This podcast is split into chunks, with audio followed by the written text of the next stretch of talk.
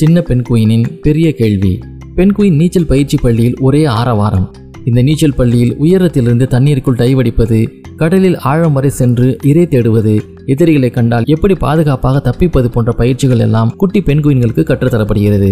இதோ இன்றைய பயிற்சிகள் ஆரம்பித்து விட்டன எல்லாரும் சீக்கிரமா வாங்க தலைமை ஆசிரியர் வரப்போகிறார் என்று சொல்லி உடற்பயிற்சி அளிக்கும் பெண் குயின் விசில் ஊதியது. விசில் சத்தம் கேட்டதும் எல்லா பெண் குயின்களும் மளமளவென வந்து வரிசையாக ஆஜராகின. பெண் குயினின் தலைமை ஆசிரியர் வந்து சேர்ந்தார். என் அருமை செல்வங்களே உங்களுக்கு எந்த விதமான சந்தேகங்கள் இருந்தாலும் கேளுங்கள்.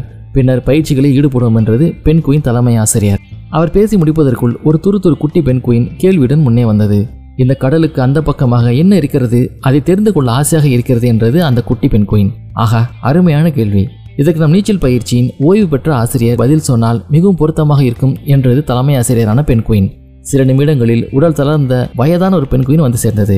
அன்பு குழந்தைகளே இதே கேள்வி சில நூற்றாண்டுகளுக்கு முன்பு ஒரு பெண் குயினுக்கு வந்தது. அந்த கதையை சொல்கிறேன் கவனமாக கேளுங்கள் என்றது. கதை கேட்கும் ஆர்வத்தில் அனைத்தும் தயாராயின. ஒரு காலத்தில் நம் இனத்திற்கு பறக்கும் சக்தி இருந்தது. அப்போது நம் முன்னோரான அந்த பெண் குயின் கடல் கடந்து சென்று பார்க்க ஆசைப்பட்டது. அதன் ஆசைக்கு காரணம் அப்போது ஒரு மனிதன் இந்த தீவுக்கு வந்ததை அந்த பெண் குயின் பார்த்தது. மனிதன் கம்பளி போத்திருப்பதை பார்த்து மனிதர்களின் தோல் சொரசொரப்பானது. அவர்களால் குளிரையும் தாங்க முடியும் போல என்று தானாகவே நினைத்துக் கொண்டது. நம் தோல் போலத்தானே அந்த மனிதனுக்கும் இருக்கிறது. அப்படி என்றால் நாம் ஏன் மனிதர்கள் வாழும் இடத்துக்கு போக முடியாது என்று யோசித்தது அந்த பெண் குயின். அதன் விளைவாகத்தான் கடலை கடந்து சென்று பார்க்கும் ஆசை பெண் குயினுக்கு வந்தது. அந்த மனிதனிடம் சென்று தன் விருப்பத்தை தெரிவித்தது. மறுநாள் காலை அழைத்து போவதாக அந்த மனிதனும் உறுதியளித்தான். இந்த சந்தோஷ செய்தியை தாயிடம் சொன்னது பெண் குயின்.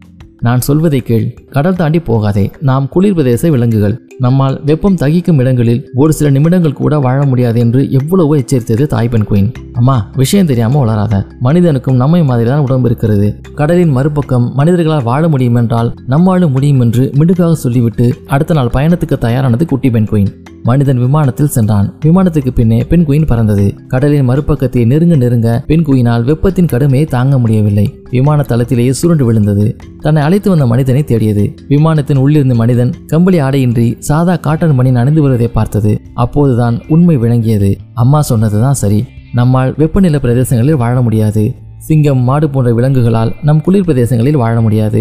ஆனால் மனிதன் மட்டும்தான் சூழ்நிலைக்கு தகுந்த மாதிரி வாழ சில ஏற்பாடுகளை செய்து கொண்டிருக்கிறான் என்பதை உணர்ந்தது.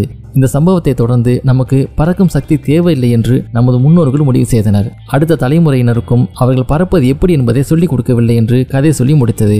கதையை கேட்டவுடன் அந்த சின்ன பெண் குயின் உட்பட அனைத்து பெண் குயின்களுமே ஆனந்தத்தில் தண்ணீருக்குள் டைவடித்தன.